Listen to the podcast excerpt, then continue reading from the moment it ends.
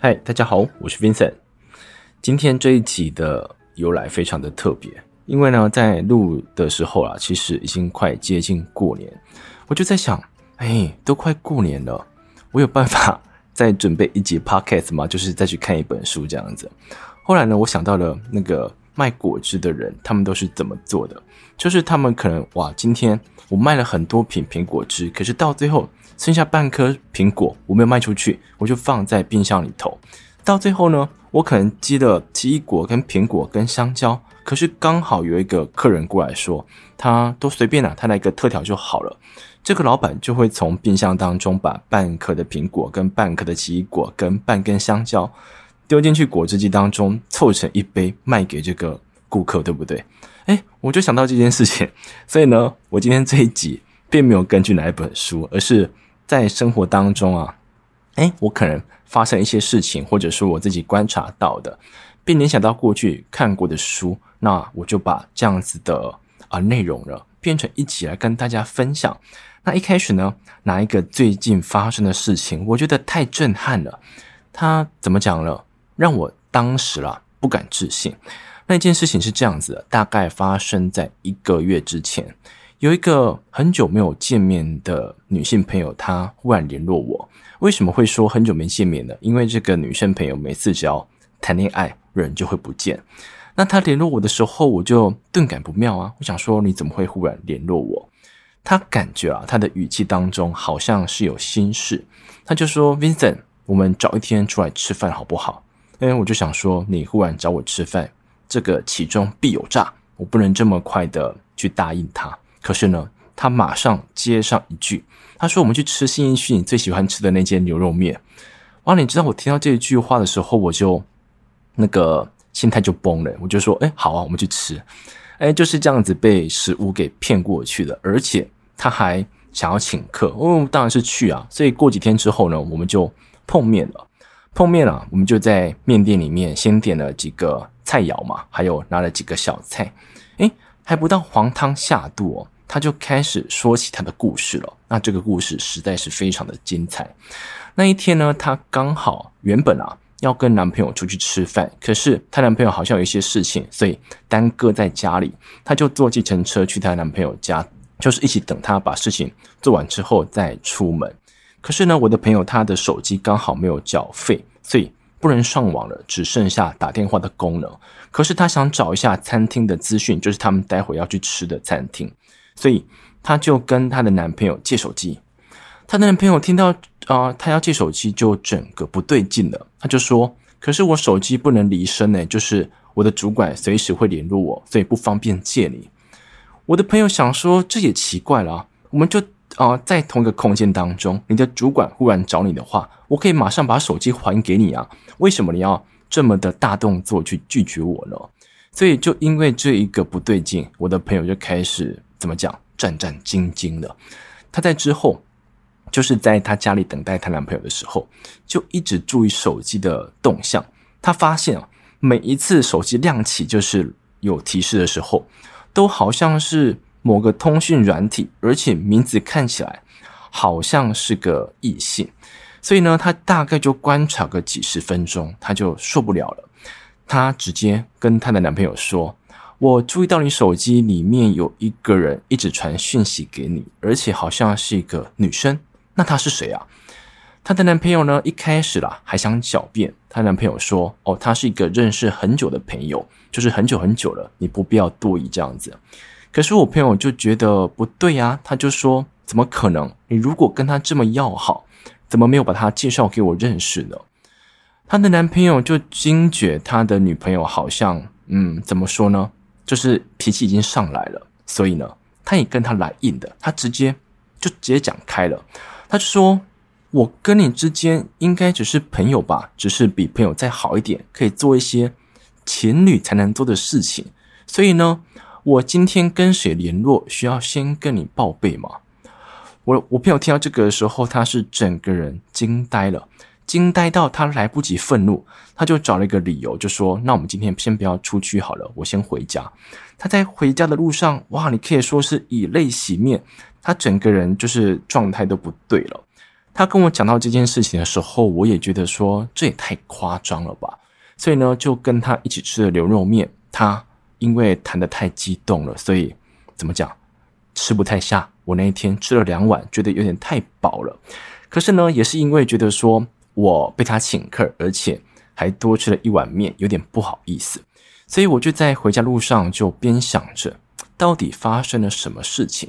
后来呢，我想到了过去看的一本书，他所提到的，他说，我们今天要跟另外一个人走向伴侣关系时，其实啦，会有很多时间点都是叫做决策点。例如说，两个人是否决定要再多出去约会几次？两个人是两个人是否决定交往？两个人是否同居？两个人是否结婚？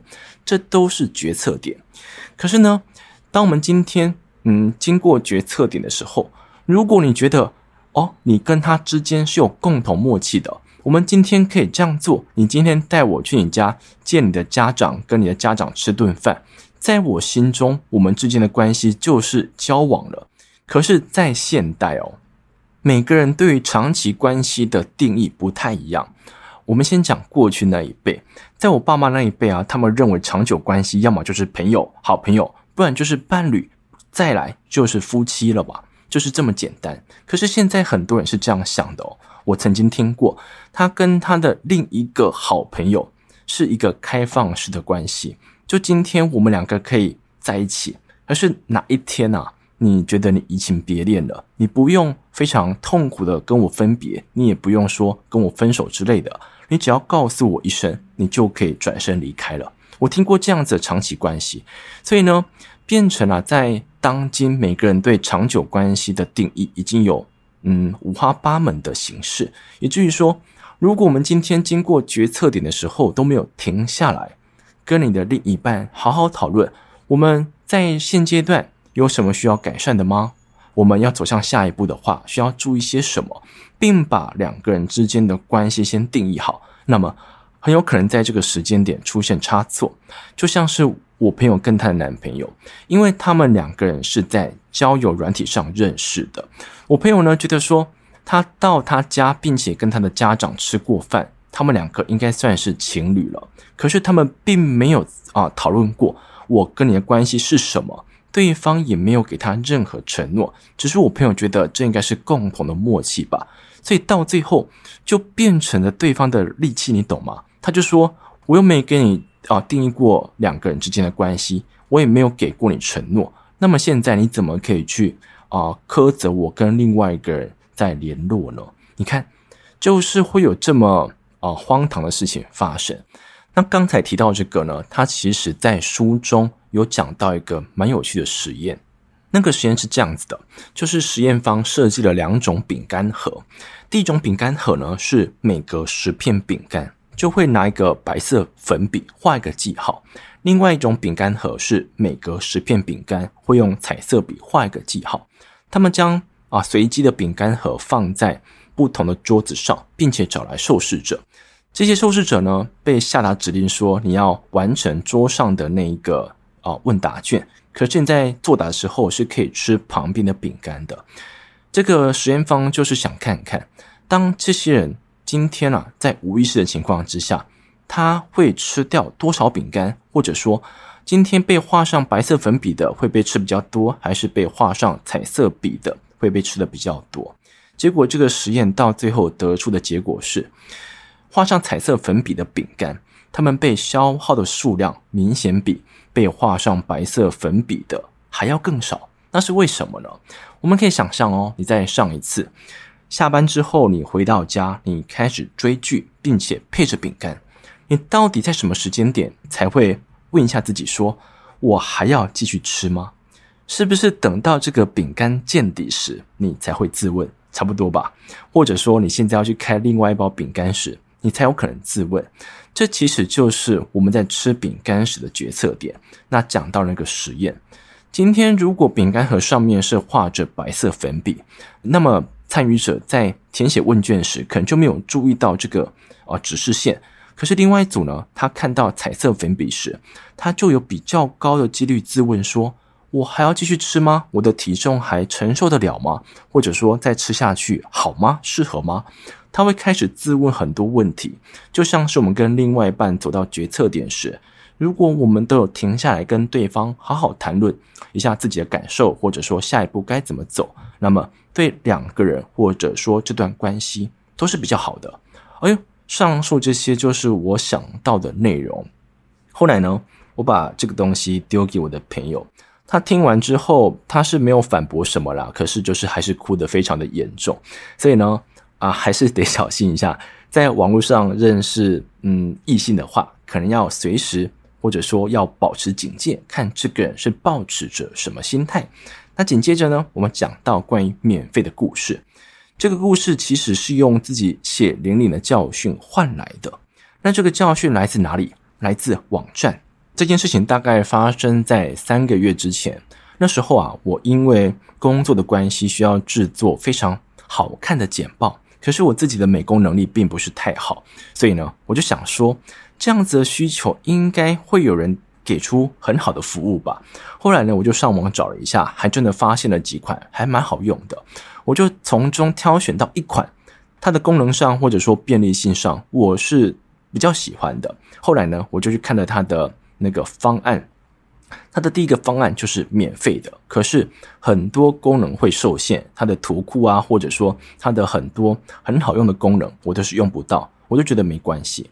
那另外一个呢，是每个月四十九块，什么功能都可以用，并且保障你很多东西，例如提供二十四小时的客服等等的。诶，暂时我就没有考虑，我就开始用试用版本，我就用着用着，大概用了两天左右。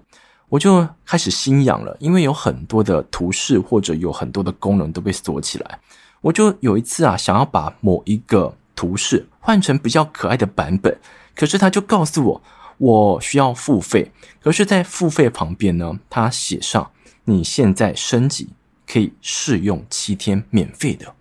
我就觉得免费试用七天，这我还不用吗？反正我用一用之后，我就把这个简报完成，接着也不用付费。所以我就按下免费试用七天，哎，用着用着，我的整个简报怎么讲呢？完全升级了。我可以用，我可以用更多功能，可以用更多排版，可以用更多的图示。差不多就在加工了一整天之后，我就想把这份简报输出出去嘛，因为到最后才可以使用。结果呢，我在按下右上角的下载之后，它跳出一个泡泡提示窗，它告诉我。试用期间不得下载，旁边写着立即付费。我当下整个人就觉得我好像踩到了陷阱。为什么会这样子呢？我们先讲到，我们每个人在做任何决策，或者说在购买任何东西时，其实都会有损失规避的倾向。什么是损失规避呢？好比你今天从爸爸妈妈那边拿到一百块的零用钱，你在下课路上。你想要买饮料，又想买咸酥鸡，可是现在物价涨得非常厉害，所以你只能，嗯，要么就买咸酥鸡买大包的，要么就是买一个珍珠鲜奶茶。买了之后，你就不能再买另外一个，或者说你买另外一个的份额就会变小。所以呢，你今天在买珍奶时，你就会想到我的咸酥鸡的分量会变少；我在买咸酥鸡时，会想到我就不能买饮料了。这都是因为损失规避的心态在心中不断的产生出不同想法。可是今天一个东西如果是免费的时候，它会让人啊立即把损失规避的想法抛开，因为你怎么做都不会亏钱嘛，对不对？所以说呢，免费的东西会很容易的夺走我们的注意力。我们拿生活中的东西当成范例，我先讲游戏。在我还小的时候，大概是国小、国中的时候，那时候线上游戏如雨后春笋，会不断的冒出。可是每款线上游戏都是需要月卡的。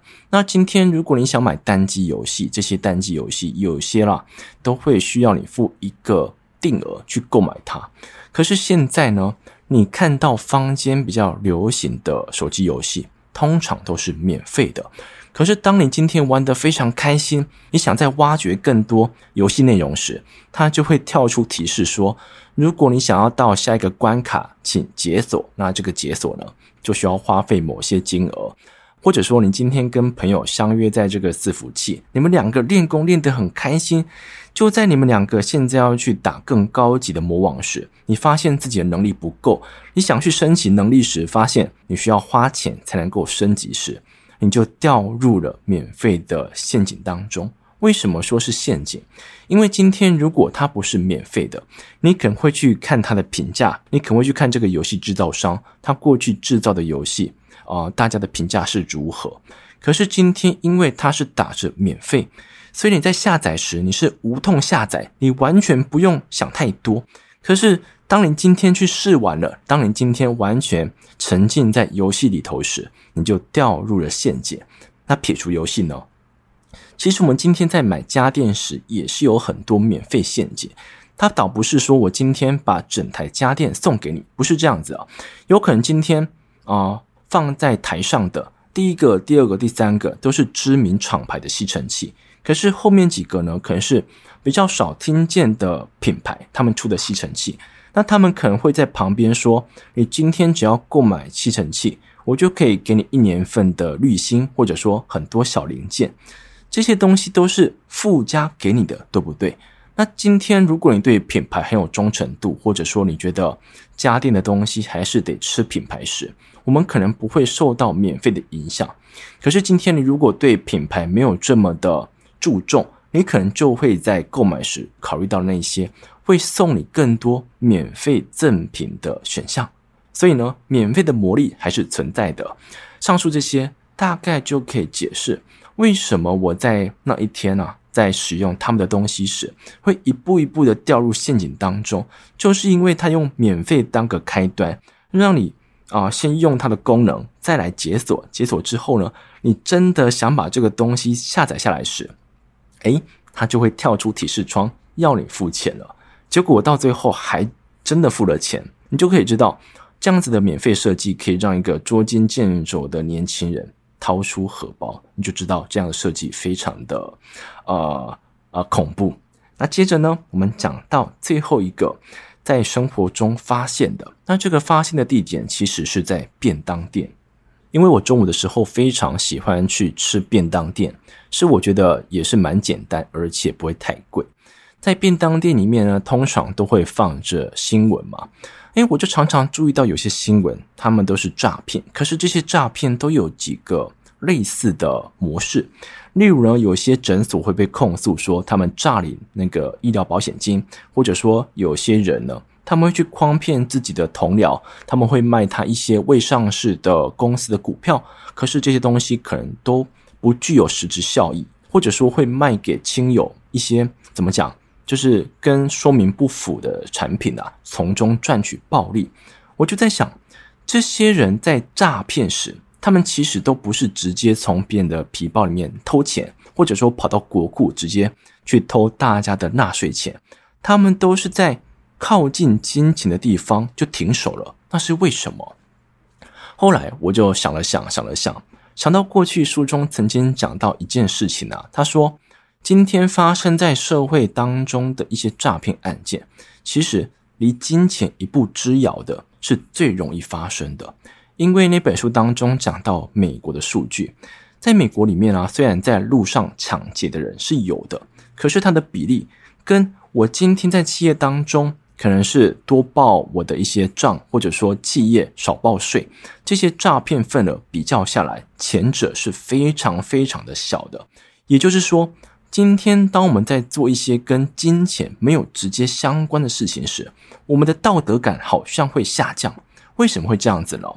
那本书是这样说的：他说，嗯，每个人心中其实都有一个好人，或者说有一个道德规范在那边。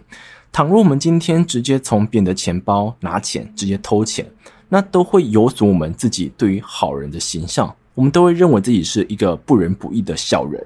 可是，当我今天不是直接涉及金钱时，其实我们比较会为自己找到理由。